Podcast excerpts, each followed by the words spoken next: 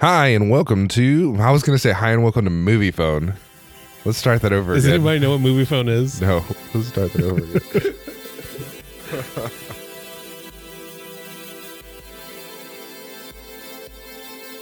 Hi and welcome to It's Going to Get Stupid, your favorite pop culture podcast. I'm Jose, I'm Richard. and we are here to talk about something very important: So important. feline AIDS. No, I'm just kidding. That's not true. Meow meow. No, today we are since Infinity War is coming out in about three months, uh, and we just uh, both recently saw Black Panther, which is going to be the last MCU entry before the big uh, Infinity War comes out. Uh, we decided that we're going to go through uh, the MCU timeline, All of it all of it. for two episodes. So this is this is part one of a two part episode. Uh, the part two will come out next week. But yeah, we're gonna go through all three phases, all 18 movies that have come out. So uh, we're gonna start with phase one, stop right in the middle of phase two, and then uh, get as far into phase three as we possibly can without uh, going into Infinity War. Yeah, we're gonna go with first nine movies. Yeah. and I thought about you know should we do it in the order they came out or the chronological order of the movies, but that's way too complicated. So we're just gonna do the way it came out. It's, you know, whatever. um, so uh, the first movie, let's just dive right in. We're diving in. kind of We're like diving Scrooge in. McDuck. Just imagine that this MC universe is a big pile of money. Woohoo! That would hurt if you actually. DuckTales. you know what? Honestly. It would hurt a lot if you dove into a bunch of coins. I don't understand how he especially dove like into you're coins. like jumping from a diving board. yeah, I mean, he's like jumping from a very high height. He should go splat every single time. Yeah. Just you'd probably break something. you know, uh, he would actually. It would, it would the headline would be you know famous duck, rich billion uh, yeah, gazillionaire duck, gazillionaire duck dies. Scrooge McDuck dies diving into own money. What an idiot! His money goes to Huey, Dewey, and Louie. Uh, anyway, probably not because that guy was a jerk and Yeah. probably went to some weird long lost. Maybe went to Launchpad McQuack. Anyway, um, the first movie we're going to talk about is Iron Man. I tried to do. An imp- sorry, also I'm a little under the weather. There's weather above me. Um, and he's under it. and I'm under it, so I don't feel very well. But we're gonna make it through this together. We can do this. Uh, Iron Man. So it came out in 2008. It was the first movie starring. It was not the first movie starring Robert Downey Jr. He did more movies. About Is it, this but it his first, movie, of all time? that in the MCU, Iron Man came out in 2008.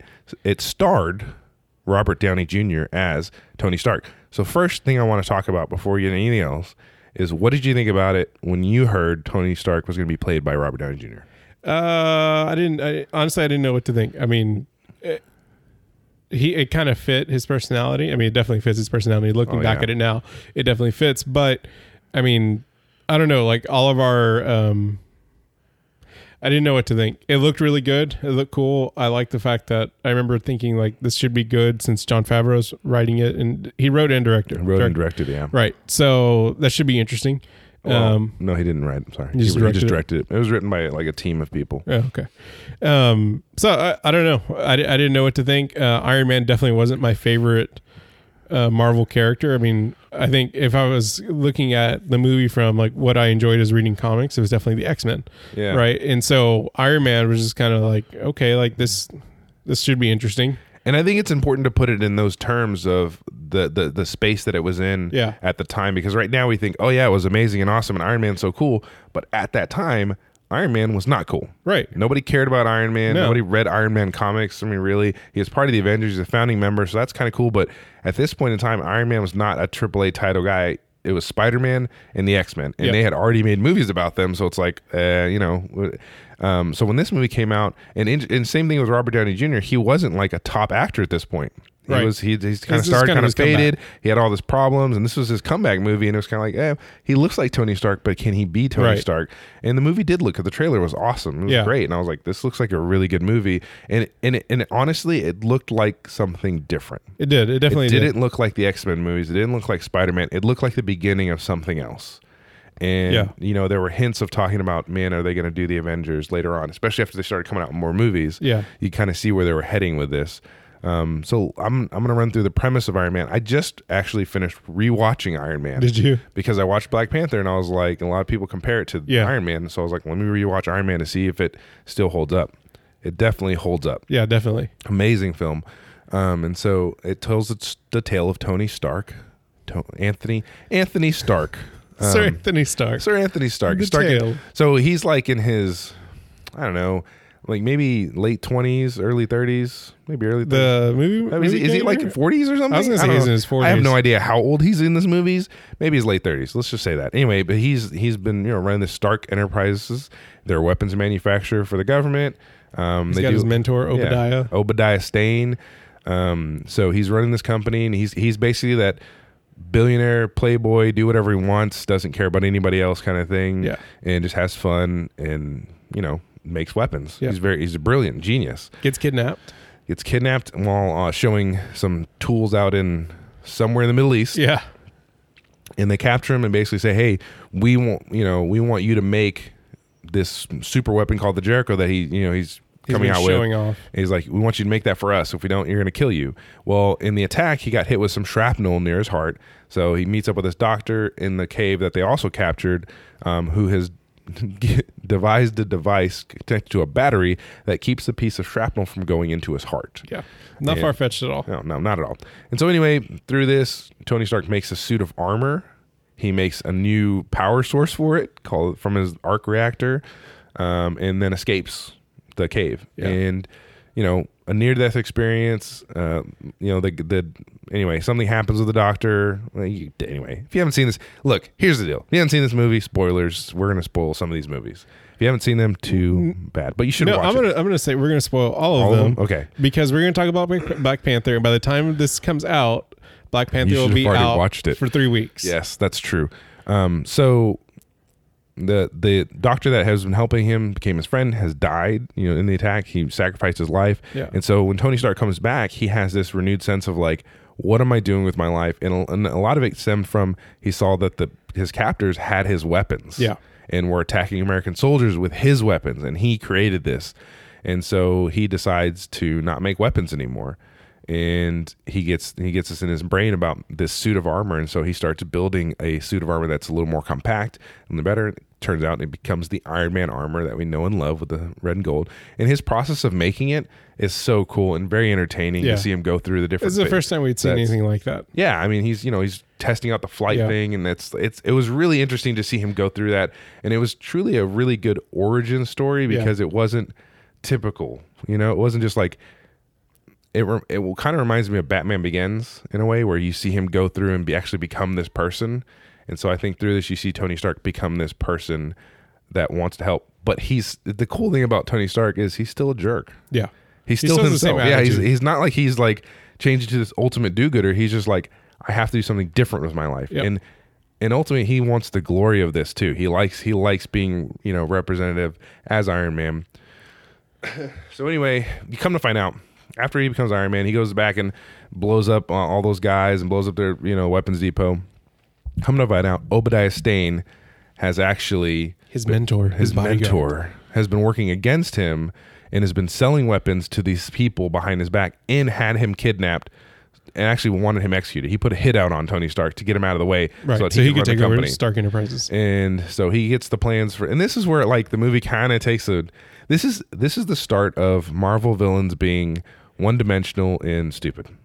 Most of them, not all Yeah. of them, most of them I, I agree with that. because he turn he goes from being like a conniving business person into being like pure evil. Yeah. like in in an instant, zero to se- zero Well- to pure evil in five seconds, and I was Aren't, like, aren't those kind of the same thing?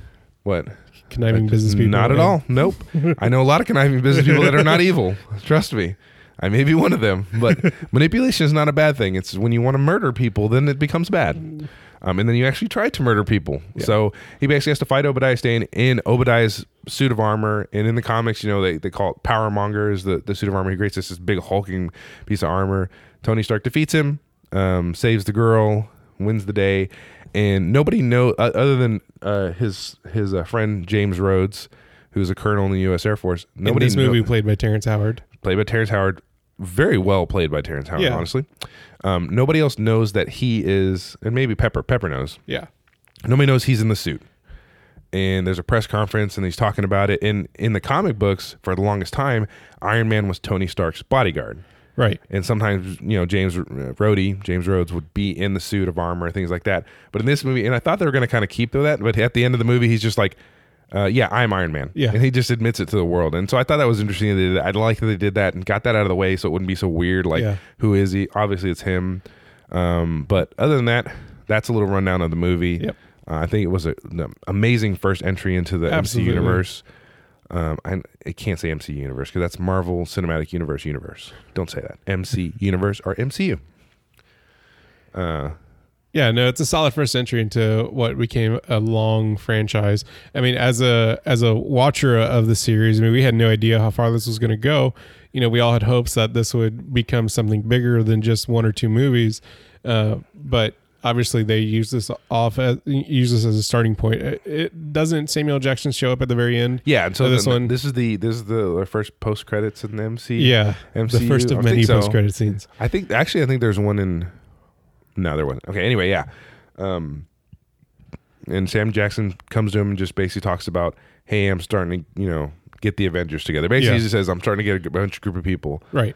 And I think Tony rejects his offer, or maybe it just ends right there. It just kind of ends But right it was there. kind of And cool because you yeah. saw um, Nick Fury, Right. You know, as as uh, as uh, Samuel Jackson as Nick Fury in that, and that was really cool. This was also the first introduction of Clark Gregg as Agent Coulson. Yes, because the whole time he's trying to get a meeting with him Yeah. to talk about what happened. Yeah.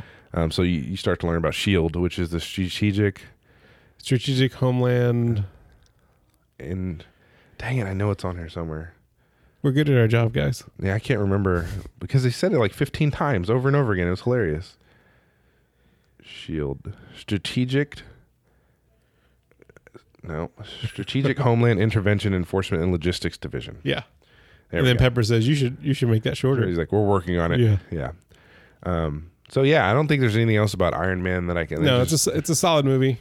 Uh, has some of the the the best like CG that we had seen in that time. Um, as far as like how he was building the armor, how he was prototyping it, all those things, and you know, we it was just such a good kind of refresher from the Batman's and the X Men and Spider Man movies that we had seen that were our only taste in the comic book movies. Uh, w- and yeah, and the uh, uh, Ang Lee Incredible Hulk No, movie. which it we'll was just talk called about. The, it was just called the Hulk. The Hulk, We'll never sorry. talk about the movie ever again. Oh, well, we're about to. No, Because no. the next No. entry. It was, the Incredible Hulk is not the Ang Lee movie. No, no, no. But No, I don't want to the, talk. no, okay, anyway, okay, we okay, have yes. to. We Yeah, have to. Okay. We have to because the next entry is the Incredible Hulk with Edward Norton as as the Hulk and Bruce Banner, which the reason why I say we have to talk about the Ang Lee movie is because they completely retcon it in the opening credits, Which I thought of was this an awesome movie. way to do it. Yeah. So if anyone ever saw the Hulk, I'm sorry. Holly is going to argue that I made her see this movie because we went to the movies that day. It was between the, it was between Hulk and Bruce Almighty, and I chose Hulk because I was like, it's a comic book movie. How can it be bad? Little did I know it was going to be terrible. It was pretty bad. I mean, was it had some terrible. interesting theories, things, but it just Yeah. at the end of the day, it did not. So the Incredible Hulk basically completely retcons that movie so that we could ignore it. Yes, and creates Bruce Banner's origin story within the opening credits of the movie. And it was done really well. I thought it was doing really Right. well. So in this uh, Incredible Hulk, so the, the Ang Lee one, it was Eric Bana was the one that played Bruce Banner. In the Incredible Hulk, it is Ed Norton. Yeah. And I was super surprised to hear about that when I heard the casting. And this movie came out in August, I think, of uh, June 2008. So it actually came out a month after Iron Man. And Really? I don't remember it being Yeah, that I don't remember close. it being that close, but it was. And um, when I heard Ed Norton was going to be Bruce Banner, I was like, oh man, that's a he's a good. a- I like Yeah, Ed Norton. I mean, he's that's going a to be a big good name. actor, and so you don't need to really worry about the CG. The CG. See, that's another thing too is that the CG for Hulk, and I guess we have to talk about. We have to compare these two movies together. Um, the CG for Hulk was terrible. Yeah. It looked like Shrek Yes. a lot of times, and so this one. Shrek on steroids. When you saw the Hulk here in the Incredible Hulk, I thought it was better, like a much. I Better 100% Hulk agree. It was, it was definitely better.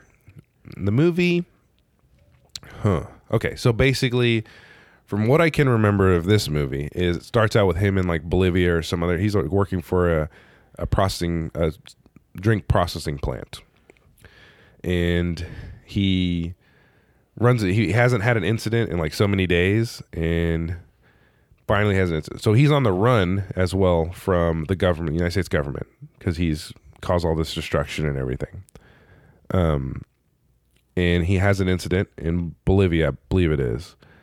And I'm it- looking it up right now. I know. I'm I'm looking at it too. It's right here, and it is. Uh, I don't know. Anyway, point being is, so then he uh, heads back. He's working with a guy who he only knows as Mister Blue, and he's trying to analyze his. It's Rio de Janeiro, Brazil. Anyway, he's looking for a cure, and so he's working with this guy to kind of figure out and analyze his his um blood to see if he can fix reverse this thing he's done to himself. Right. And so he goes back to America and he runs into Betty Betty, Betty Ross. which is his love. Yeah. And Played by I- Liv Tyler. Played by Liv Tyler, which I thought was okay too. Yeah. And this is the first introduction al- as well as uh, of Thunderbolt Ross. Yeah. Uh, played by William Hurt. William Hurt. Expertly played, who Yeah. plays a role later on, which kind of connects the movies together. Yeah. And so during the so then when he's in America, I forgot where he fights uh, Blonsky. I guess they're at a uh, in the university and he's fighting him. Yeah. Do they go to the bottling? Oh, they do go to, to Rio de Janeiro and try to capture him there. Yep. They go to the bottling Because plant. tha- that's where they chase him down. Yeah. And he tries to say in Spanish, "You're not. You don't. You won't like me when I'm angry." Exactly, But he okay. says, "You won't like me when I'm hungry." Yeah, tengo hambre. So anyway, th- so this uh, s- soldier, elite soldier, email Emil Blonsky, is this his name? Yeah. Um, is you know sees the raw power in the Hulk and is like wanting to take him down so bad. Um, so when he gets to America, they have another fight out of university, and you know Hulk's tearing stuff up and throwing everything and all this stuff, and um, Ross decides to, after that fight goes sideways, he decides to have Blonsky injected with this He serum. basically decides to fight fire with fire. Yeah, and creates Abomination. Abomination. Yes. And which I thought they did pretty good as that too. And so it becomes a fight because Abomination, Emil Blonsky as Abomination, goes crazy Yeah. and starts, you know, tearing stuff up, wanting to fight the Hulk. And so they drop Edward Norton from a helicopter. And when he hits the ground, you're thinking, oh my gosh, he's, you know, what happened? But he turned into the Hulk, which I thought was really cool because they did it in the comic books and that Yeah. was a good scene. Um, and then they basically have a fight in Harlem. Yeah. And he they tear everything apart. Just And he destroy it. finally beats he beats the abomination and then he goes off into the sunset As he does.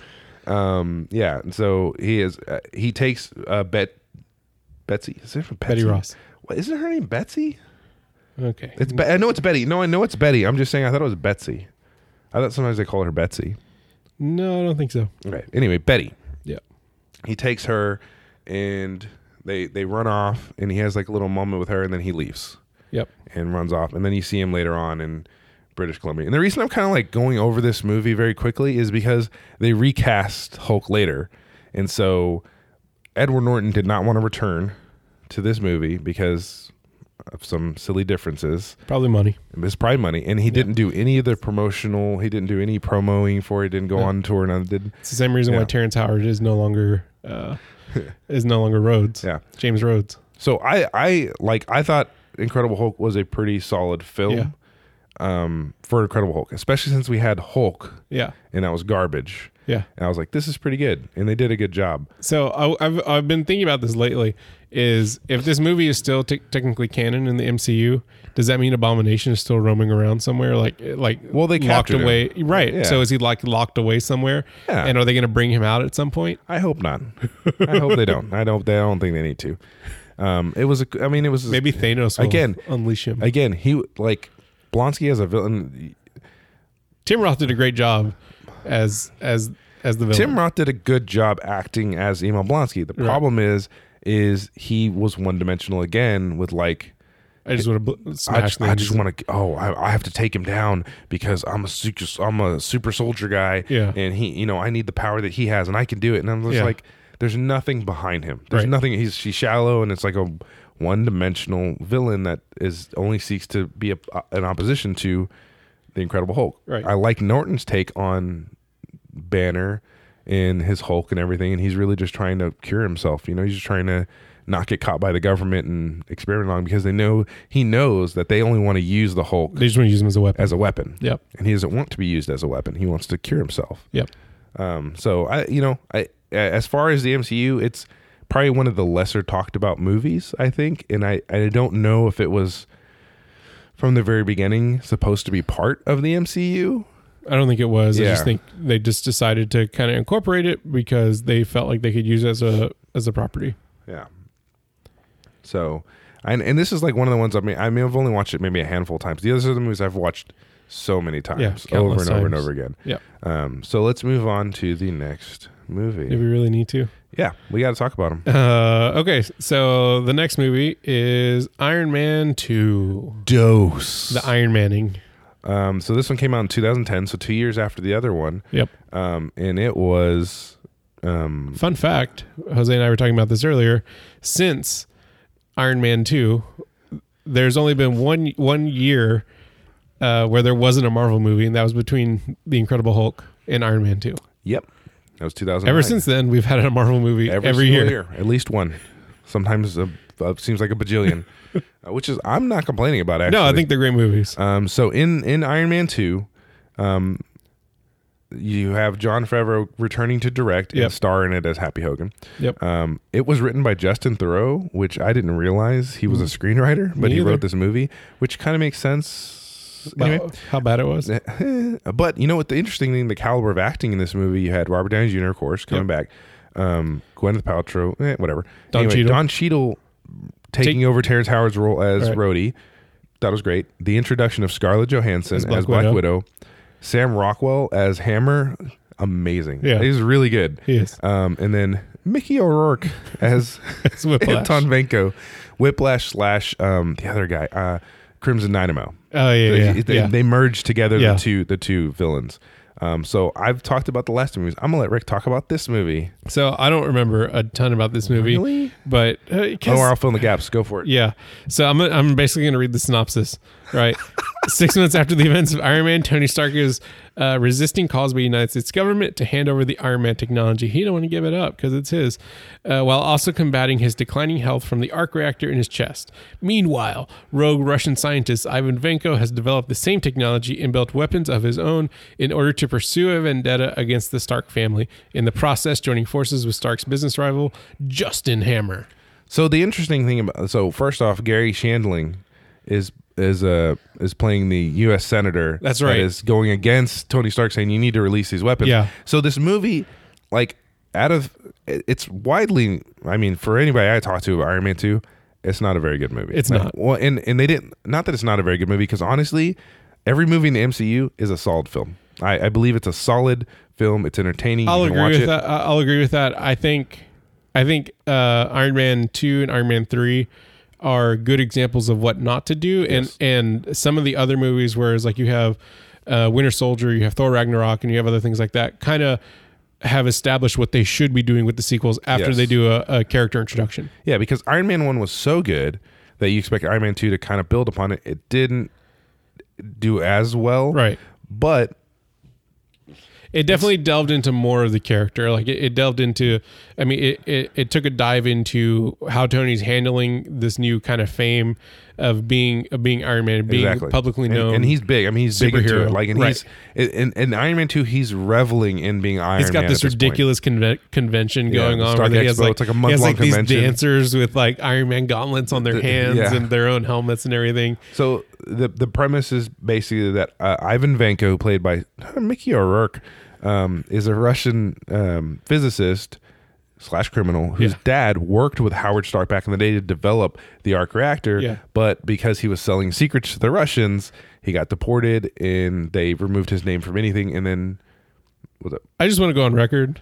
Howard Stark was not a good guy. No, Howard Stark was a terrible guy. He was a terrible, person, guy. and he caused a lot of these problems that Yes. that have a lot of it- actually a lot of have this. Oh, like rippled through the MCU yeah. timeline. Like he's just a bad person. Howard Stark is a bad person. we, already, we already know that. Um, and so anyway, and so that's why Ivan Mango has this chip on his shoulder about the Stark family. He Yeah. feels like they're a bunch of butchers and blood. And all he's, I, I like, I honestly really enjoyed his villain until he just kind of went. cra- He did the same thing. Like he just Yeah. went to the same thing. Um, so there's this. He develops. He works over time. It shows him like in the over credits developing the arc reactor technology. You know, because Right. he has the original plans Right. that his dad gave him, and so he makes these um, cool whip Yeah. gauntlet things. That, And his, of course, is not as Without- elegant as Yeah. what Tony Stark's is, and he has this like ridiculous like backpack thing that Yeah. he has to wear. so he shows up at a you know s- uh, racing event, and he challenges Tony Stark and Yeah. almost almost beats almost defeats him. Yep. Um, and he you know he loses, but he tells something to Tony. He goes, Well, now they see that you can bleed. Yeah. That may- kind of the same thing they did in 300, right? But basically, his whole point was like, you're not the only one that can develop this technology. You Right. are beatable. Right. And now everybody knows you're beatable, Right. and the, the sharks So he, will d- come. he doesn't really even care that if he wins or loses. and that's that's the problem I had with him is because he wasn't really trying to beat Stark. He was really just trying to destabilize Stark as this, you know, he's the future hero and nobody's going to be able to challenge him because that's the whole point. Which I really liked about this movie. The one thing I did like about this movie is the whole you have this technology that you're not sharing with anybody, Right. including the government, and other people are trying to replicate it. Yeah. What happens when they replicate your technology? right.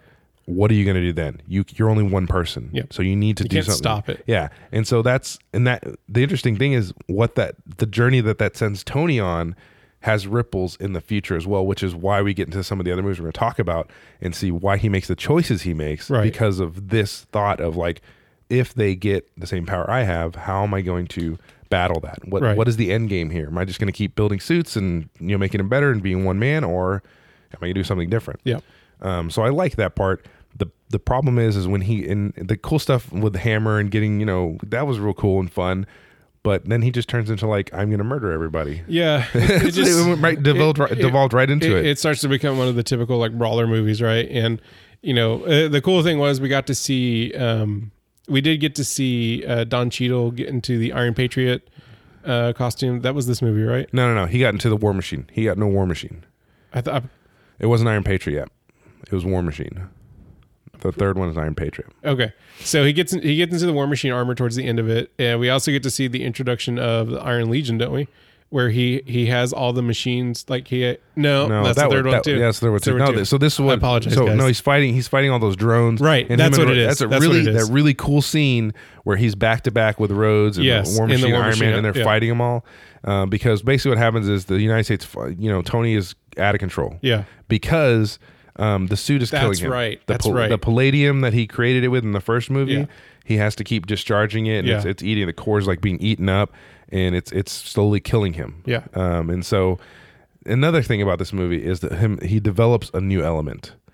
that's r- oh, And his dad hid the plans and this thing, Yeah. and I'm like, "Ah," I sighed when I heard that Yeah. because that was I just I could have found another way to do it, and Yeah. it was dumb. And Howard Stark's a terrible person, so he wouldn't have done it anyway. And I get that they're trying to do with him, but it's, it was just a lame way to bring it about. I just didn't like that part. But I will say, because we're starting to trash this movie, the good the good This thing, movie is trash. the good thing about this movie is we got to see Black Widow. yeah. Okay. fin- yes. finally come in. So, uh, um, and the way that she comes is funny. She she's like a legal aid or something. She's for- she's like an assistant to Pepper. yeah, and Yeah. so he's like, no, well, she's from the legal. No, she's just from the legal. that's right, department. Uh, she's from the legal And team. she's signing Yeah, the yeah. documents because he's making Pepper the um the president of the company, Right. or CEO, and um and he's like, I want her, and so he makes he makes her re- Pepper's replacement. Yeah. And so um, she's there, and you know, you, you know, you know who she is, but he Right. doesn't. And then when he meets Nick Fury, he sees that she is an agent for Nick Fury, and he's like, "Really?" Um, and then she has a really cool scene in the hallway where she's fighting all these guys. Yeah. You see her in action. It was really cool. That was Yeah. really cool. The wig was ridiculous, but Yeah. the red wig was terrible. Yeah. It was. Um, it was but really bad. it was really cool to see her in action, and so Yeah. there were some really good elements of. And then, like I said, the movie is a solid film. It's entertaining. It's good, hundred percent. but. Um, It was definitely fun when I watched it. it fell flatter than the first movie. Um, but I still I I would watch it again. I watch it all the time now. It's Yeah. just, it's got it's got some really cool scenes in it, and it sets up a lot of stuff for the future. Agreed. And I think that's pretty much it about Okay. uh, that movie. So I will talk about the next one. Go for because I actually do remember this one, and that is Thor.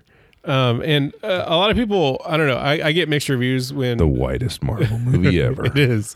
Uh, I get there's mixed reviews when I tell people that I actually really enjoy this movie, um, mainly because uh, I enjoy Kenneth Branagh Dude, as as a director, amazing director. and he did such a phenomenal job making me actually care about Thor. And what I want to say about the MCU as as being a Marvel fan who who read a lot of X Men, who who then when like Jim Lee and a lot of them left, moved to Image Comics. Uh, they they made me care about characters that uh, I didn't really care about. I didn't really care about Thor. At this point in time, Thor was a joke. Thor Uh, Yeah. was a complete joke, like was a- less than Iron Man. When when I remember when this film came, this came out in 2011. I remember when this film came out, and I was telling people about it too. They were just like, "Thor, who's Yeah. that? Uh, Like, well, why, are they making a, that why- guy with the yeah. freaking wings on his hat? Yeah. Why are they making that movie? That guy's Yeah. just lame. Just That's swings a dumb. hammer. Yeah, it's, it, it, everyone thought it was going to be dumb, and I was like, they're going to make him cool. They Yeah. got to make him cool. Yeah. And then I saw the trailer, and I was like, this looks freaking amazing, right? dude. so Thor takes Thor's Thor Thor not Thor's Thor takes Thor's. takes place uh, in Asgard, one of the nine realms um, that exist in the outer dimensions of the MCU. Earth being called Midgard, Midgard. Yeah. and then you have Asgard, where you know Odin and Thor, and we get to see uh, where you know the probably one of the best MCU villains, Loki. Oh, uh, yeah. get introduced, and so basically. Thor get- gets introduced as kind of a Tony Stark character where like he's very sure of himself. He just goes around with his buddies, you know, just picking fights and going from realm to realm to conquer it basically on behalf of Odin. Um, and at some point uh you know he he i think he doesn't he lose he he becomes unworthy of the hammer right So what happens is um, the frost giants come in and try to steal something right from Odin, and they get defeated. And he and um, Thor takes it very personally. He's like, "Hey, look, they can't. I know you have peace." He's telling his dad, he's "Like, I know you have peace with these guys, but this is ridiculous." And so That's Loki right. tricks him into going into the frost giant world, uh, Jotunheim. To fight the frost, like to go up to the king, King Laffy, and tell him, "Hey, you know, don't ever come back." I had to threaten him. I don't know what the heck he was gonna do. Yeah. And so he gets into a fight. Yeah. And basically King Laffy's like, you know, I could this is this is against our treaty. Right. And I could easily take this and do this and blah blah blah blah.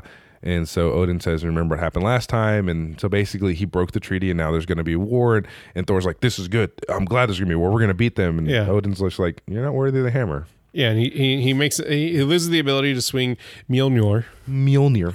Mew Mew.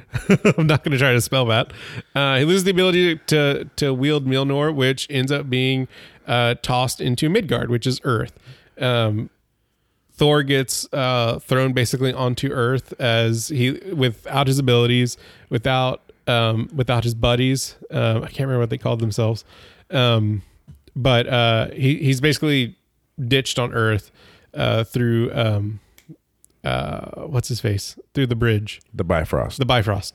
So he gets he gets lost on Earth. He has no idea what to do. He runs into Natalie Portman, who kind of picks him up as like a hitchhiker. Um, Jane Foster. yeah, Jane Foster, um, who in the comics later becomes Thor. Sif and the Uh, Warriors Three. Yeah, there you go. Other ones.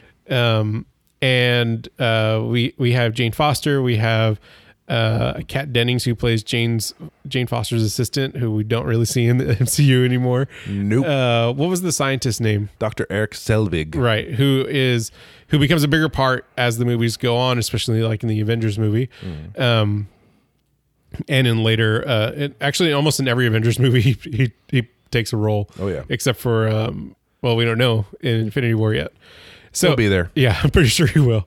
Um, and so, anyways, they end up they end up finding uh, the hammer. Thor goes to get it to to retrieve it, and he realizes like he he still hasn't earned it, right? And so uh, Loki is aware of this. He sees that he's going towards the hammer, and he sends the destroyer um, to go and track him down, which I thought was a great like mid mid boss, right? Yeah. of the movie because Loki hadn't really shown like his involvement Yeah, so like, basically super strong yet. And basically, what happens with Loki is he finds out because the whole thing is that Thor gets all the attention All the praise, from all the Odin, attention, right? yeah. And he knows he's going to be next in line.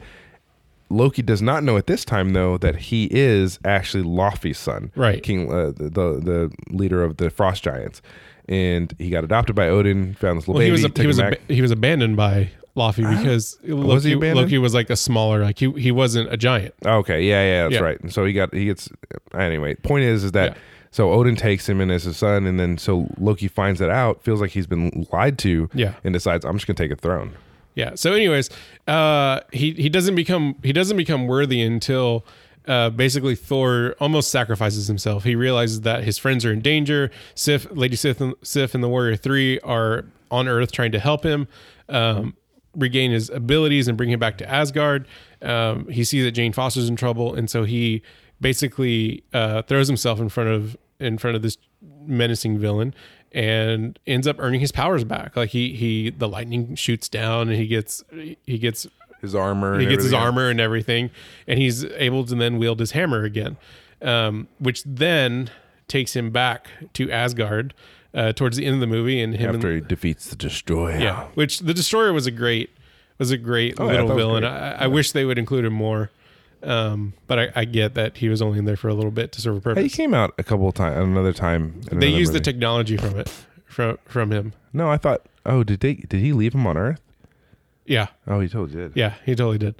Um, so uh, Thor goes back. He he um, fights Loki for the for the throne. And um, anyways, I think the important thing to this movie is the fact that they introduced Loki as this multi-dimensional villain who's just not there to to wreak havoc on the city that they're in or the the realm that they're in. He's he's there because he's jealous, right? And he Yeah. he has a reason to actually be doing what he's doing. Yeah, and it's it's and and you, you can tell like as as the stories go on, he has some conflict in him, but he has this uh, like because he's the god of mischief, right? In, Yeah. the, in the thing, and so he's always tricking and tricking these. And in fact, it's funny because he's trying to get. Lo- he told Laffy, he's like, "Hey, look, uh, Odin's in Odin sleep right now. Yeah. You can come and kill him. I'm going to give you that. I'm the ruler of Asgard. You can come kill him and we'll strike a deal, whatever. He ends up killing Laffy as Laffy's attempting to kill Odin to even make himself more, you know, Yeah. as like, I'm a savior. I saved Yeah. Odin, right? And it's so interesting because he is he's like I mean you've never seen Game of Thrones. He's like Littlefinger. If anybody knows Game of Thrones, he's just like Littlefinger. He is so self centered and all about him that you never know like Which what side his he's like on. what side he's really on Yeah. because he's his he's but I do know what side he's he's always on Loki's side. He's- yeah. he He's is looking out for he's, Loki. he's taking the advantage in every single situation 100%. to his advantage, and sometimes his advantage to be with the good guys. Sometimes his advantage to be against the good guys, and that's all he's trying to do. And a lot of his things, everything he does, all his machinations are to just further his cause of wanting to be ruler of everything. Right. That's all it is. It's like he wants to be at the top, and that's it. Right. And he, however he's going to do it to get there, he'll do whatever. So, anyways, I, I thought this was a good introduction to a character that I didn't really care about, and I felt like they did a really good job in picking Kenneth Branagh as the director and making it to where we actually did care about about this character and kind of bring in the the multi-dimensional aspect of uh, the MCU where it was going to go later on because Asgard plays a huge role in the rest of this Oh yeah, right just just as big as like the earth the earth based stuff so um anyways thor's a great movie i know a lot of people disagree with me on that but i highly recommend it if you skipped out on it And when it first came out, like a lot of people didn't really like it either. They just kind of were like, eh, compared to Iron Man, it's not as good of a film, I guess. I, I think it still is. I'm honestly, I, li- I really like Thor.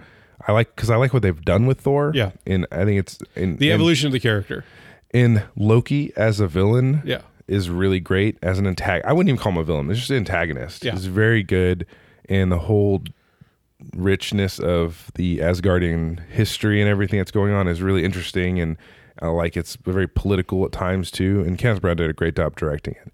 Um, so we're gonna move on to the next film. yeah so What is this? Uh, yeah, Okay. Oh. stuff. Captain America: The First Avenger. okay i'm gonna go on the record as saying this is the first but not the last movie that the mcu introduced as a filler movie because I think this is a very important entry into this. It is a very important entry, but the way they handled it was a complete Avenger setup.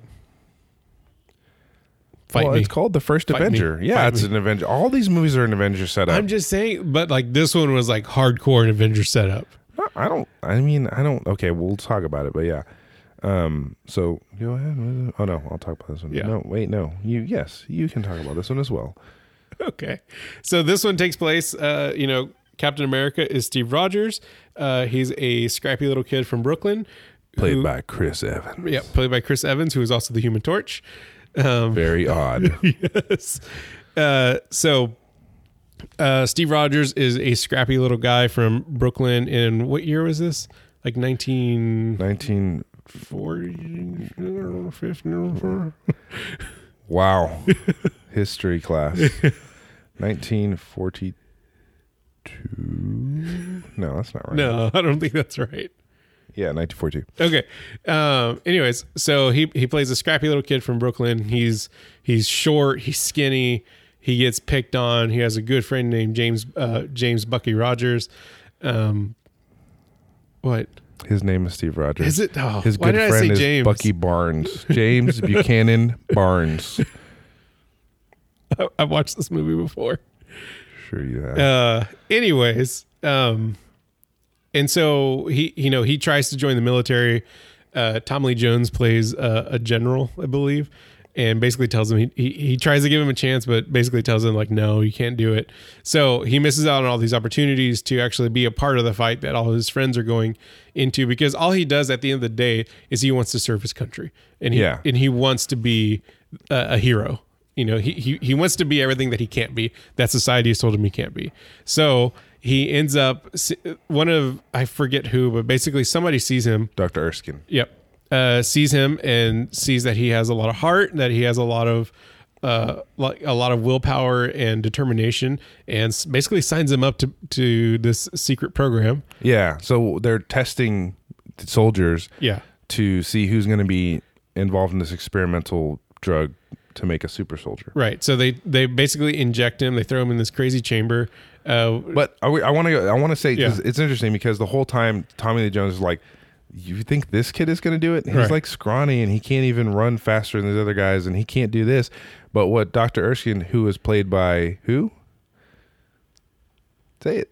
I don't remember. Tucci Gang. Come on, it's Tucci Gang, man. Tucci Gang, Tucci Gang, Tucci Gang. Um, Stanley Tucci plays Dr. Erskine. Yeah. Um, see something different in Rogers, and the whole thing is that it's not just that he's scrappy and all this; it's that he's never going to give up. Right. Like That's he, the thing. He He's will always never- going to stand his ground. He and and and he, so there's a couple things like there's one thing where if anybody can climb this pole and get this flag, Yeah. but the guy told the the sergeant was basically like, if anybody can get that, the first man to get that flag gets to ride back with me instead of running. Yeah. And so all these guys are trying to climb up and it's slippery and they're like, we can't do this. And then Steve Rogers just un, un, unbolts the thing and it, the whole pole falls down and he grabs the flag. He's like, here you go. just just the way yeah. this he shows shows- them that he's more than just like a brawn, yeah, like a brawny He's guy. going to figure a solution out. He's Yeah. going to figure it out. He's going to be tactical about it. And then the part where basically um, Tommy Lee Jones is talking to Dr. Erskine said, "There's some things you can't teach, and you know you, you got to have this bravery and all this stuff." And he takes a grenade and chunks it, and he goes grenade, and everybody else runs away except Steve Rogers, who jumps on the grenade. This Yeah. little scrawny kid, and Tommy Lee Jones then sees, "Okay, I see what you're talking about now." He does have this attitude of like selflessness, Right. patriotism, all these things, all these ideals. And a lot of it's funny because a lot when you think about Captain America, especially at this time, he's a joke. Captain America's Yeah. been a joke this whole time, like the forever in longest the time. comic book. Like he's this super blue boy scout, way way more so than S- Superman is. Yeah. and and I like what they do in this movie, in in in Captain America's his uh, journey and the way he changes over the course of these movies too. Right. Anyway, Um, so, anyways, he he gets thrown into this super soldier program, gets injected with serum, and wakes up uh, like three times the size he was. super buff. one of the Super nurse, buff. one of the nurse. Oh, no, was it Peggy Carter? Yeah. Peggy Carter was like touching his chest. He was like, ooh, Yeah. um, so we get introduced to Peggy Carter. We get introduced to Howard Stark because he's the creator of the vibranium shield. jerky Stark. Yeah, Jerky Stark, who at this point, like he wasn't that that crappy of a person. He just grew up to be a really terrible person. I think it was still a crappy. person. Probably, yeah. He was just too young to show it. Yeah. Um, so he goes off. Uh, it- it's it's really interesting because they sign him up for this super soldier program, and you know he's like, yeah, like I'm gonna finally gonna have the ability to do the things that I've always wanted to do. He actually ended up having to like as soon as like he's woken up, he has to like chase down like a, a Hydra agent that they didn't really know what Hydra was at this point, but they had to chase him down. He chases it down like chases the dude down on his bare feet, right, and like r- rips him out of like this Submarine single person underwater. submarine underwater That was pretty. That was a pretty Right. cool scene. and he thinks like he's like finally like i have the ability to do it and then they use him as a marketing campaign Because what happens is, in this, Doctor Erskine is killed, yeah um, and the serum is lost, and so they can't create more soldiers. And so Right. Tommy Lee Jones is like, well. I mean, we plan to have an army of these guys. Right. We can't now, so we're just going to do this with you. yeah so they use him at- in like uso uh, events and like for political propaganda to like recruit soldiers like captain america wants you and you know in the same lines like uncle sam wants you to recruit um, and they use him for this like this publicity stunt and he's going around he's he's thought of as a joke to the other soldiers because you know he just goes around in his costume he does silly dances and, and speeches And I, th- I'm pretty sure the costume that he uses is like the original costume from the comic books, Yeah. and it's all goofy and Yeah. lame looking. it's very very one-dimensional doesn't have a lot of definition to it it's basically like a spandex yeah, And so, anyways, uh, the villain that gets introduced into this movie, um, which again we've talked about before, that they it's a shame that they haven't re- brought this character back, but it's the Red Skull. yeah. And um, Hugo Weaving does an amazing job as the Red Skull. He did such a good job embodying this character. Um, who was he the inventor of Hydra, or was he just like a Hydra? no, I mean, I think he was like the the He was, like, the head. first head of the Hydra, the first Hydra division under um, Nazi regime. And what we also learn in this movie, uh, not only do we have uh, a really strong villain, um, but we also get the first introduction of the Tesseract, uh, later to be found out to be the Space Infinity Stone. I was going to say gem, but that's in the comics. Um, so we we get introduced to the Tesseract, which is what Hydra is using as their main source for all their weapons, technology, and different things like that. So a- again, Hugo Weaving did a great job as the Red Skull. What they kind of failed to do was utilize Red Skull as more than just like an evil evil character. Uh, But what they did was they in turn I feel like they used him to create this bigger villain, which was Hydra. Hydra, yeah, Yeah. I you know I mean I maybe and I kind of talk about that like you know Red Skull's in, any of these other movies Yeah. he's never mentioned ever again kind of thing and maybe he was maybe it's better because he Maybe it is. yeah because maybe he's not he's not fitting into the the stories nowadays especially with what they did in Winter Soldier and a couple we're going to talk Yeah. about as well I don't think he would actually fit I don't think he would so. Probably not. Probably not. But he, he Hugo Weaving does a great job.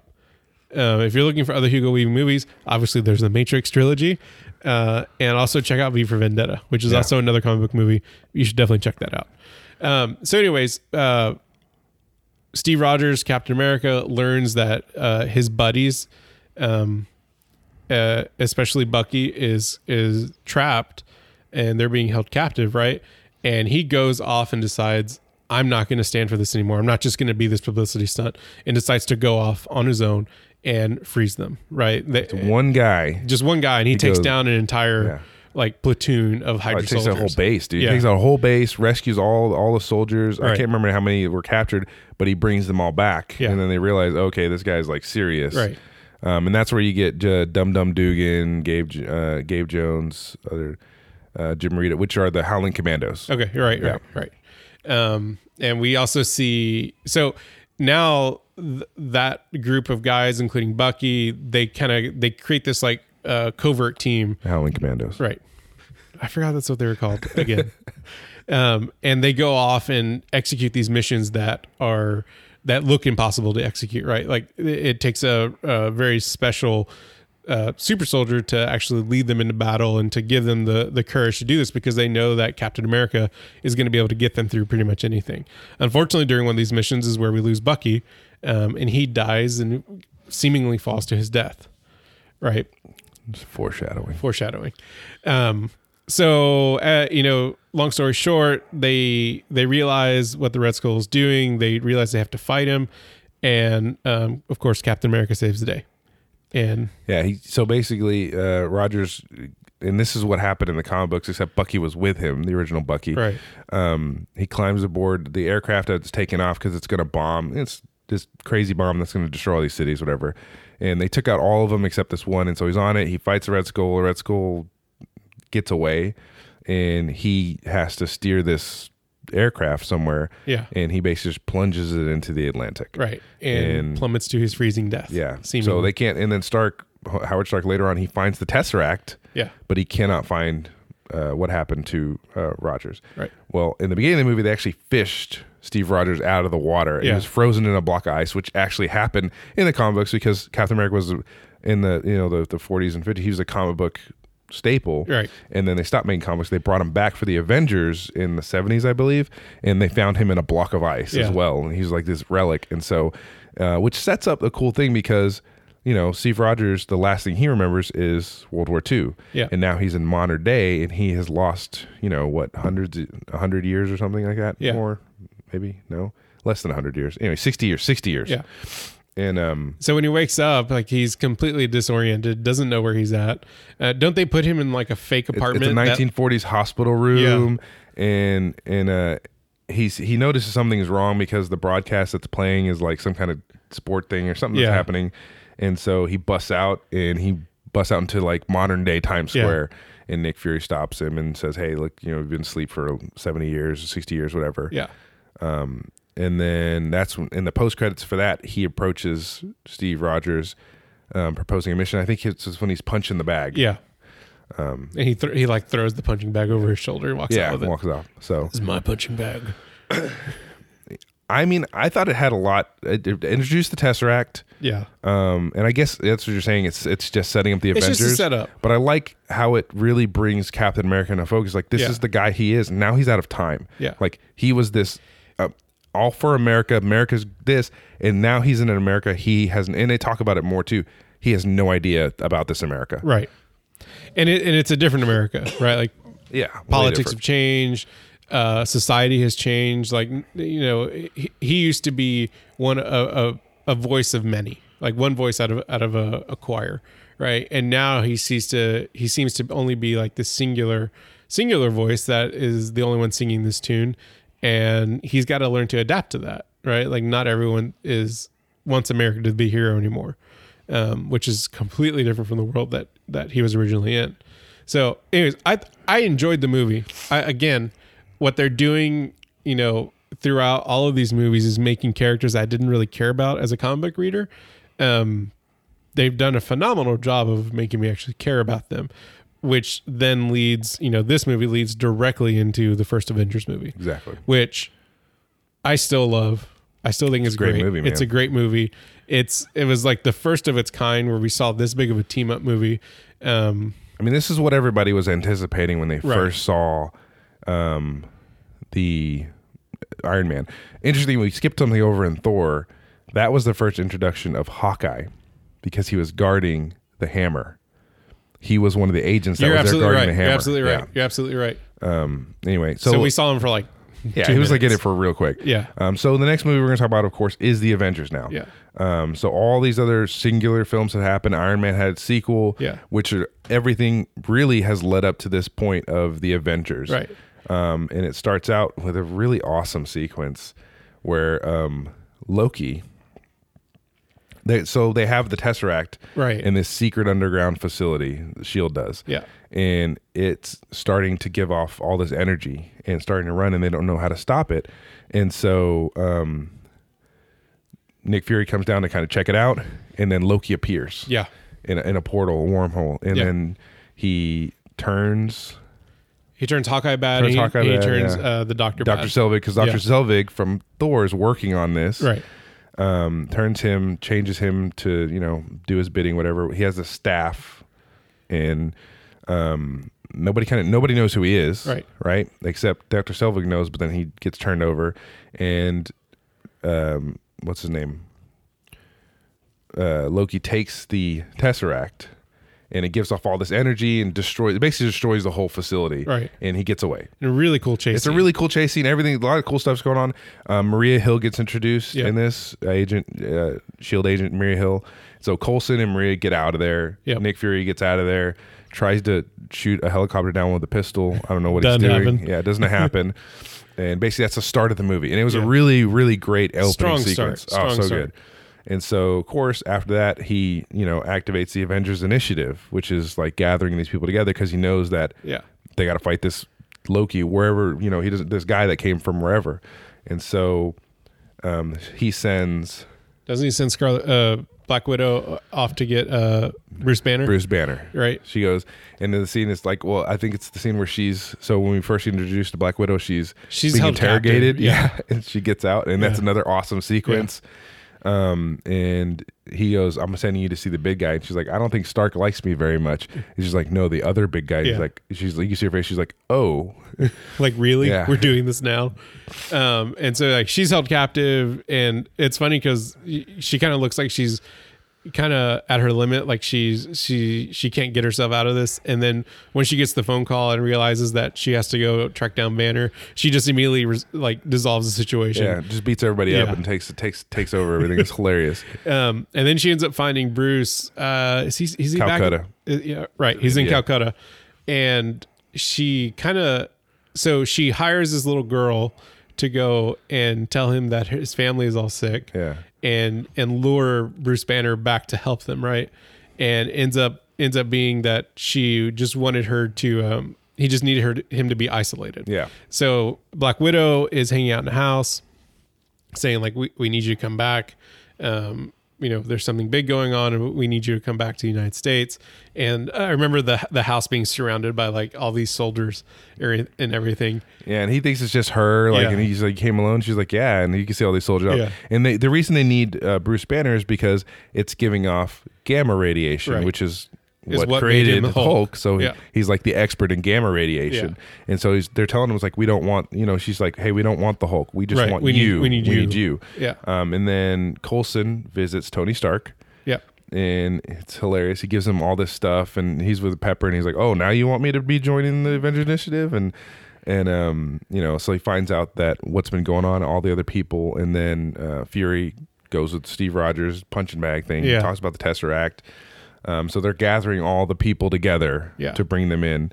Um, and then while this is going on, um, Hawkeye is stealing iridium. Yep. Because Loki has a plan. His plan is basically he's made a deal with We don't know this- who yet.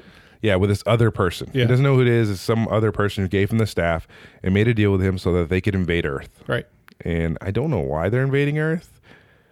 It's never really made clear. It's just oh no, no, they're giving him an army so that he will take Earth over and then he'll give them the Tesseract. Yes. They're looking for Yes. the Tesseract because obviously it is the one of the stones Yeah. and this guy works for who we found out later It's Thanos. Thanos. Yeah. And so he's looking for the stones, and so he says, "Yeah, I'll give you an army, a Chitari army, Yeah. and you can do whatever the heck you want. Just give me the Tesseract." Right. And so, um, he's he needs he needs iridium to stabilize a field to eh, open a portal. So yeah, they to can open bring up a the- big enough portal Yeah. so that they can use they can basically amplify the powers of the Tesseract so that they, they can bring in the whole Chitari army, uh, including the crazy like caterpillar fly things. So basically, Loki gets himself caught. Yeah. Okay, he gets himself caught on purpose. Yeah. Uh, anyway, dumb. I, Yeah. Getting caught on purpose stuff is really stupid, but it was okay because this now introduces Thor. Yeah. So there, you know, Tony, Tony. Uh, so first, there's a really good fight between Loki and Captain America. Yes. Where Captain the America is about forest. to get killed, Yeah. I guess. And then so anyway, our Iron Man comes in and saves the day, blaring music and all balls of the wall style. It's hilarious. Yeah. And now they're back on uh, one of the Quinjets, and they're going back, and they hear a thump. And it's Thor landing on the Quinjet Yeah. and he takes Loki. And then there's a fight between Iron Man and Thor, which was amazing. Yeah. And uh, then um, what did he? What did? They, what's that line that she t- that uh, Black Widow says? She goes, uh, "They're gods" or something. He says something. Yeah, like this. you can, you, you won't can't stand a defeat- chance. They're gods, and he's, like, "There's only one god, ma'am." he doesn't look. I don't think he looks like that. And Yeah. he jumps out. He just jumps off, you Yeah. know, and lands, and then you know, kind of ends the fight. And so, and then they they get over themselves a little bit, and they escort Loki to the helicarrier. Right. And now he's in the helicarrier. He's ca- he's, he's in this. He's case. held captive, but he's still using like he's still manipulating everything from behind the scenes. Which don't we find out that Loki has the Mind Stone in the in the scepter? Yeah, so they they have lent him the Mind Stone, Yeah. which is crazy. Yeah. so that he could um, he can manipulate, manipulate people the- and the turn them people. against each other. So they're they're analyzing his scepter, Yeah. and it's con- kind of controlling them a little bit because they're Yeah. trying to find this tesseract, right? And um, he's held captive in the helicarrier in this big glass like prison, cylinder prison that cell. was actually made for the Hulk, yeah, and because they were going to try to capture him at some point. and so he wanted everybody to be together. It's a dumb plot, but it, basically what happens is is um, they attack. Barton comes and attacks the helicarrier with some with some soldiers. Yep. and causes the Hulk to Hulk. You know, Yeah. Banner to become the Hulk. He On an becomes the aircraft Hulk carrier. on an aircraft, a flying helicarrier, and starts smashing everything up. And there's a big fight between him and Thor, which is also really And cool. Black Widow. and Black. 'Cause Well, she's he a- chases Black yeah. Widow. Widow, and then he gets into a fight with Thor, and um, then he gets put into that glass case, Yeah. and then shot. No, no, Thor gets put in the glass case because Loki tricks him. That's right. He gets he gets shot down. He gets shot down, and then Phil Coulson gets stabbed and Yeah. killed. Anyway, um, and then that kind of prompts the Avengers to really come together and go to fight these these baddies together. Which 'Cause also shows uh, Tony kind of manipulating, um, manipulating them in a way because when he finds Coulson, no, it's it's it's it's definitely um, Nick Fury manipulating because he has those cards. that's right. and he throws the cards in there. He's That's like, right. these are the cards he had, and they were all Captain America That's right. cards. Yeah, yeah. And there's River Blood. He's like, and, and and Maria Hill's like, weren't those in his locker? And he's like, yeah, whatever, whatever it takes Yeah. to get them together. And he all he's trying to do is bring them together because Yeah. they had started to bicker and fight. Right. He- He's trying to give them a, a villain to fight against. Right. And so they they band together. They realize they have to they have to stop Loki, and it leads into one of the probably the best fight scenes Oh, yeah. and the best intro to fight to a fight scene. Dude, where multi multi superheroes fighting, Yeah. and like the cuts between them Yeah. was amazing. and the best Hulk line that we've probably had in the entire in the entire run of these movies, or one of them, uh, is when uh, the big giant flying caterpillar looking looking thing is flying flying at them, right? And then Bruce like Bruce Banner just starts just like nonchalantly just kind of walking up. And then uh, I think uh, Black Widow goes, you know, Doctor Banner, now would be a good time to be angry. Yeah, and he's like, "That's the that's the thing. That's the I'm secret. always angry. I'm always angry. That's my secret. Because like to, the whole time Tony's working with him, Yeah. he's asking him. He's like, "Hey, you know, how do you you, cool? how, how do you stay Yeah. cool? How do you not just Hulk out all the time?" And the whole point of this is like basically, you know, Steve Rogers is a relic, and you know Tony's the new the future man. Steve is the past man. Right. Tony's the future man. Bruce is kind of in the middle. You Yeah. know, just trying to doesn't want to be there. Um, then you have Romanoff and um, Hawkeye who are just soldiers. because then Hawkeye comes back and he's he's restored back to normal. Yeah. He's just a soldier, just agents. They don't have special powers. Right. And you have Thor, who's a god and thinks he's above everybody. Yeah. Um, and so it's interesting putting all those dyna- dynamics together. And so basically, they come to New York. Loki opens the portal. All these aliens are pouring into New York, and they all band together to fight them. And they do a good job. And it ends up with Tony Stark saving the day, taking a nuke, destroying the mothership, Yeah. and causing the shutdown of all the all the soldiers, which was kind of lame, but it was, it was definitely needed. It was, needed. It was definitely a quick ending because I mean the movie was going on for a long yeah. time, and there was just so much going on. It, it was it, I think it was going to be hard to find an ending that actually really fit to the caliber of how the movie set itself up. But at the same time, um, I think the best thing that came out of the Avengers was the post credit scenes. the shawarma. And, uh, not well, not just the shawarma, but also like the actual first visual Thanos. reference we see of Thanos, and the first, you know, we hadn't really been told that they were going to do Infinity War uh, up until this point. yeah, I mean now you know, you know, Yeah. you know the the stones, you know what they are, you know what's Yeah. going on. Thanos is after them. Yeah, Um, yeah, and I think they did a great. Like it was the first, like having all those different big superheroes together. Yeah. just showed you that it could be done. Yeah. and it could be done well. Yeah. because Joss Whedon directed this and wrote it and did a pretty dang good job.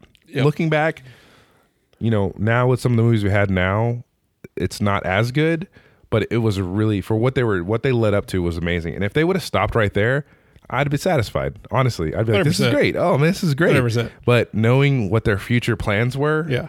made me even more excited, especially for Iron Man three.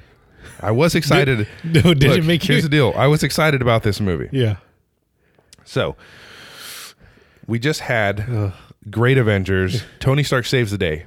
The cool thing about this is the thing the one thing I do like about Iron Man 3 is Tony Stark's journey through this. Everything else around it is kind of lame, Yeah. honestly. But Tony Stark as a man going through this because he's having like he has post traumatic stress syndrome, which I'm is taking cool. that Yeah, nuclear warhead into from space. from almost dying. Like Yeah. he he you know went up into the wormhole, lost power, passed out, and then fell all the way down and was caught by the Hulk, and woke up by the Hulk roaring at him, and so he almost died. You know he could have easily died, and so he's stressing, and then and then having that fight and having to you Yeah. know. f- how- What if that happens again? How are we Yeah. going to do this? And so all these things are going through his mind. And so he's like, I'm one man. I, I don't know. And so this again is him on that journey of how do we stop this from happening? How do we, And- how do we get better? and uh, I'll say about this movie. So this movie and the next movie we're going to talk about kind of start this this path of what they could do Sequelitis. what they could do wrong in the MCU. Um, and I think the biggest misstep, one of the biggest missteps that they took in this movie was they introduced the character of the Mandarin Yes, and then ended up being a joke. a big joke, and maybe Which- it made me very angry. I guess like in in reality, if if we're gonna bring in the Mandarin character along with everything that's going, everything they've already set up in the MCU and the whole Thanos storyline with the Infinity Gauntlet um, and all these things, I guess it makes sense that the Mandarin was a joke, but at the same time, it's the Mandarin. But they didn't need to. That's the problem. they didn't- is They could have just left it as Adrian Killich right, being the because he was the villain in Extremis in Right. the comic book, right? Right. And so they didn't have to because I felt like it was a slap in the face of the fans. it was Um, so basically, in Iron Man three, the Mandarin is set up to be this terrorist you know, that's going around blowing up stuff and doing Right. things, played by Ben Kingsley, and he's all. You know the Mandarin. and He talks like this, and he has all these rings, and he's not—he's a super powered rings, but he's just a terrorist. Well, come to find out, he was an actor hired by um, Guy Pierce's character, Adrian Right. Killich, the founder of that AIM right. Who's now who has the Iron Patriot, Yeah. War Machine armor. It's And so basically a War he's- Machine and a flag. He's the leader of he's the leader of AIM, who's uh, a famous you know comic book group. Yeah. they kind of fight against Hydra all the time, which is pretty cool. Anyway, and so he was a machination of him to kind of he's the bad guy in the background. Yeah. but here's the face of the bad guy that everybody's like pointing at. But it turns out that he's just a goofy actor that was unemployed. Yeah, and I think basically. I think what makes it more frustrating too is like in Iron Man, the terrorists that show the video of Tony Stark, they have a Ten Rings flag yeah. behind him. So you thought it was going to be Right, Okay, like, instead okay, of like, being finally- the Mandarin, it's going to be this organization Right. that's going to be around it. But they didn't do anything with that either. right.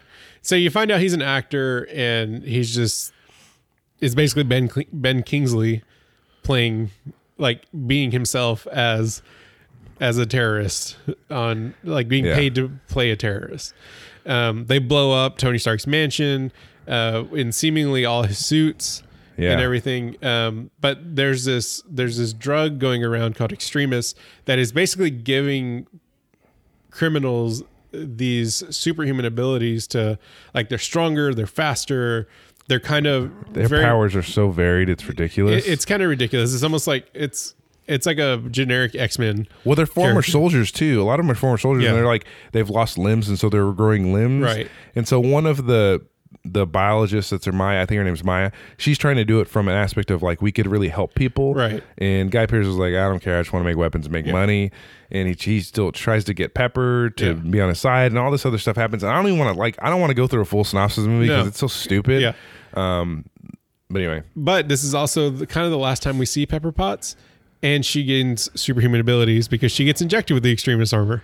Yeah. Uh, with the And she extreme- actually saves extremist the things. day. She does. She saves the day, but it's a bad. It's it's not a good movie. and then he blows up all his suits. yeah, He blows every single one of them up. but we do get to see the uh, Iron Legion come in Yeah. and save the day at the end of this But one. then he blows them all up. He does. He blows them all up, and it, ba- basically the whole premise is is I am Iron Man. I truly am Iron Man. Yeah. I don't need suits to define me. I am the same person. Right. The suit isn't what gives me power. And he had also removed the arc reactor. Arc reactor yeah, from his because chest he at this didn't need point. it at that point. He's just used, He was able to he's get the had it in palladium there. out.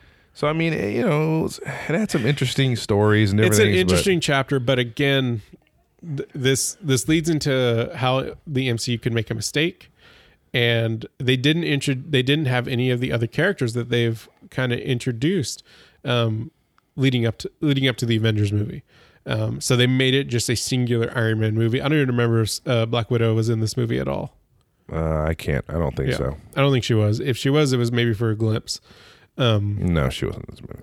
so yeah, it's an okay it's an okay movie. Um, it'll be interesting to see like once we get into Infinity War because Pepper Potts is supposed to be in that. Uh, if she still uh, has Spider Man. if she's retained any of the extremists um, Well, abilities. he cured her, didn't he? Like, there's. a- I don't remember I if he don't did. know. I think it was kind of left in the open. No, he cured it. He Did there he? was there was a cure for it. and But he- who he knows? They cured could her. always retcon it, and she could end up still having extremists. So, in the next entry of what can Marvel You like, do wrong? you like how fast we skipped over. This is another one we're probably gonna skip over real Yeah, fast. I don't is like Thor I the don't like Dark this movie. World. I Thor really the do not- Dark This World. is like this is my least favorite MCU movie. Yeah. The only the only reason why this this movie is important is it introduces e- the ether, um, which which Power Stone, right? The, the the power stone. Yeah. No, or is that the reality stone? Look, here's the deal. I don't even remember Yeah. the point of this stupid movie. There's bad elves. I, I don't. I've I've watched this movie once. Yeah. once. Yeah. And I've I, every one of these movies, even terrible, even the Incredible Hulk, I've watched a couple times. Yeah. Even Iron Man three, I have watched more than Yeah. once. This movie I watched once, and I was like, eh, it's kind of lame. Yeah. Um, basically, he comes back to Earth. Yep. Um, He comes back to Earth who because the cares? ether is like Nobody here. really care. The only the only other important so there's two important things. there's two important things. Um, the ether is introduced, so we see that stone, uh, and then uh, Odin um, isn't Odin uh, or Loki takes over at the very end, doesn't he? well, he tr- no, he He pretends tricks to be- he everyone to pretends think to be Odin. He, pre- he pretends everyone that Odin has come out of his Odin sleep, and he is Odin, which he's actually on the throne, yeah. right? Uh, Loki was probably the coolest thing in this movie. honestly. Hundred percent, hundred percent. Oh, and also uh, Thor's mom's killed. Uh, Skip this movie if you have to. No, you no, you still got to watch this movie because Thor's mom is killed. Um, I mean, you know the the ether, the aether, whatever the stone thing. There's some, If you there's want to enjoy Ragnarok, see this movie. Yeah, so you have you really do have to watch this because there are some things in here that'll teach you about the Asgardian history and but it's just it's not a very good movie. It was just kind of muddled and I didn't care about it at all. I don't know what happened. I think I just had to make a Thor movie. And they're like, let's just make a Thor movie, and they put the Aether in there. Hundred percent. And so one another Again, thing, another fill-in movie. another thing is, is that um, they took the Aether to the Collector. yes. Important. And don't we important see to Howard remember. the Duck at the end? No, that's No, no, that's okay. Um, and And so we then- get to see more of the cosmic cosmic realm in Yeah. this because Who the cares? elves. Let's the, move on to the the next elves take the the ether. This is the only movie I really wanted to talk yeah. about. okay. So the the next entry in the MCU timeline and the last one that we're going to talk about in this episode is Captain America: Winter Soldier, which I will hands down say is my favorite of the MCU entry so far. I, I wouldn't say it's my favorite, but it, okay. So here's the thing: think about the last two movies we just talked about. This Yeah. is the year of because they came out. They came out. In tw- one came out in 2013, I think, and then one came out in 20. Uh, Thor came out in 2013 as well. So this is the first movie of 2014. It came, came out in February. Anyway, the point is, is when this movie was coming out, I was like, before all the hype surrounding it, I was like, this movie's gonna suck too because look at the other two movies that just came out. I was like, they should not make sequels to these anymore. Nope. They should just keep making Avengers because think about it. You had the Avengers, and you had two really crummy movies, man, that just didn't live up to it. uh, Especially after all that Avengers hype, and so then you have Captain America: The Winter Soldier, and I'm like. And that looks kind of okay. And then you saw that Black Widow was going to be in it. I was like, well, that's cool. They're kind of putting Black Widow in there. And then you see the trailer, and it's like, well, this looks really good. This is interesting. It's not just a fighting a baddie. There's some there's some interesting things going on. And then you see the uh, the Winter Soldier, and when the title came out for Winter Soldier, I was like, oh wow, Yeah. they're gonna have w- Winter Soldier. So if you don't know, Winter Soldier is Bucky Barnes. So in the original comics, Bucky Barnes was a kid that went around with it was was Captain America's sidekick. Yeah. he is actually on the ship when it plunges into the when it thing. freezes. Yeah, he and he dies. He die. He definitely dies. Anyway, and so what actually happens is they find Bucky Barnes and they turn him into a assassin Yep. and he's called the Winter Soldier. So he comes back, and so in this one, a similar thing happens. I'll let you tell the story. Yeah. So basically, uh, this takes place two years after the Battle of New York, which is how they refer to the um, the first Avengers movie. Um, in most of the MCU films, especially like in Iron Man three, they re- they refer to it just as New York or the Battle of New York. Um, Steve Rogers, uh, Captain America, is basically running operations for Shield uh, with uh, with Black Widow but he doesn't fully trust her. He doesn't like he he he's working with her, but he doesn't fully get a sense that they're basically on the same team. So they're kind of both reporting to Nick Fury, but again, this is a new world that he's living. He's a man out of time, which is always his storyline, and he doesn't fully understand who's whose whose side he's on and like where he fits into the picture he he gets uh, in like he has like a, a strike force that also works with him which um brings up uh rumlow Agent Rumlow. agent rumlow um who i can't remember the guy's name that plays him right now Frank Grillo. he does a great job oh, he does an he- amazing he, job. does, he, as does Rumlow. an, he does an amazing job and so basically they're they're running these operations uh, but at the same time like nick fury also doesn't know who he's working for nick fury isn't he's like the head of shield E but there's other people there's like other politicians that There's a security World Security Council, and they basically are a couple politicians from different. Um, they're like maybe like the UN Security Council. Right. Aside from it, and they're they're from different countries. Right. And so we end up it, you know they're they're running they're running these missions. Nick Fury doesn't. He's trying to figure out who's playing who, or you know what what basically what's happening. And then this assassin shows up, and he's referred to only as the Winter Soldier. It- it's this assassin with this metal arm. He's he has so many kills like throughout. Like he's kind of been this legend that has existed throughout the last like so many so many Like decades. eighty, I think like eighty years, or Yeah, Er, a couple or- decades. like because th- basically what they do is he he gets woken up whenever they need him Yeah. he gets reactivated otherwise he's put back into in like a cryostasis um but there's this assassin running around steve captain america doesn't know who he is he just knows that he, ne- he needs to find him to stop him but then he starts to realize like that this person kind of looks familiar and uh, he doesn't get a s- he doesn't get a full sense of who like eh, like is that bucky like Well, because well, what happens is is that Fury is killed yeah by by the Winter Soldier. So he chases after the Winter Soldier, doesn't really catch him. Winter Soldier catches his shield, which was awesome. yes that was Um, awesome And so then he doesn't trust um, black widow Black Widow, and he he has like the like Nick Fury gives him a little disc with the data from the ship yeah that they they stole. It was a Shield E ship, which is interesting Yeah. that they ran a mission on there, and um, so he there's a fight between him and Bucky in a, in the Winter Soldier, and when he is fighting him, he takes his mask off. And- yeah, he, that's he- right. He he like leaps over him, and Captain America takes his mask off, and he sees it's Bucky Barnes. Yeah. Like it's hands And down, it's he's definitely completely Bucky. thrown for a loop Yeah, and he's like, "Wait, what's going on?" Yeah. And and then Bucky does not know who he is at all. because he's in he's in brainwash mode. Yeah. Like he's his his brain is basically mush. Um, and so we end up finding out through a long line of things that Shield E was actually Hydra It's been infiltrated by Hydra from a long time. from a for a very long, time, ago. like almost the beginning. yeah, Um, and so this is where you kind of start like there's this really wonderful scene where it kind of reminded me of like the um almost the last scene in um The Departed where like you get all these connecting little little Yeah, bits you of start to realize, storylines. oh, where wait, they're- you they're start not- to see like um all these people that are like whispering "Hail Hydra" to each other as Yeah. like as they make interactions, things like that, and you start to see like who all like the the the players are in this weird game of chess, and um, anyways, uh, you find out that Nick Fury isn't dead. He slowed his heart rate down low enough some to pretend he stupid was comic dead. book stuff. Yeah, um, he's he's whole, he's like in some ridiculous hospital in the middle of nowhere yeah, some like underground hospital or something. where Black Widow took him, um, and you find out like basically Captain America has to bring down Shield. Uh, the other character that we're we're glancing over because this episode has gone really long um, is uh, Agent Thirteen yeah, um, who kind of plays a very like small role throughout all the movies. Um, I don't know if she's going to be in Infinity War, but she's played by Emily Van Camp, uh, right? yes, Yeah. Um, and I thought she does a good job. Like she does, she does an interesting job of like connecting the lines between like Shield E and what Captain America's doing.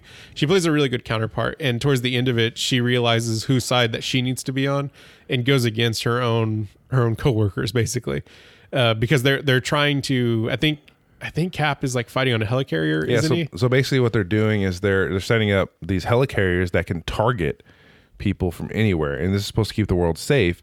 But what Hydra's actually doing is they have an algorithm that has all of your information that you've Yeah. ever anything you've ever done, where you're born, where your family is, and everything, and can predict whether you're going to be a threat to Hydra or not. And Almost they- like Future Crime. Yeah, exactly. And so they're trying to eliminate people one by one, and their goal, interestingly enough, is to keep the status quo of them in charge, but everybody else happy. But they can do it by killing a bunch of people and keeping everybody safe, Right. But under their rule, right? Right. And so they they seemingly have an altruistic goal, but they definitely don't because all they care about is themselves. They're Right. trying to kill superheroes and everybody, and kill all these heroes, and, and kind of just rule the world. And so Captain America has to take down He has to take down Shield. the shield the, sh- the shield well all they're trying to really do is take down this this mission but in captain america's mind he's like i don't know who to trust in shield so Right. shield has to go away Shield E has to be- shield cannot be yeah, there anymore has to be because it dissolved. wasn't really good at- he didn't really trust shield before No. and he definitely doesn't trust it now Yeah. Um, so basically, that, that's that's the point of the movie.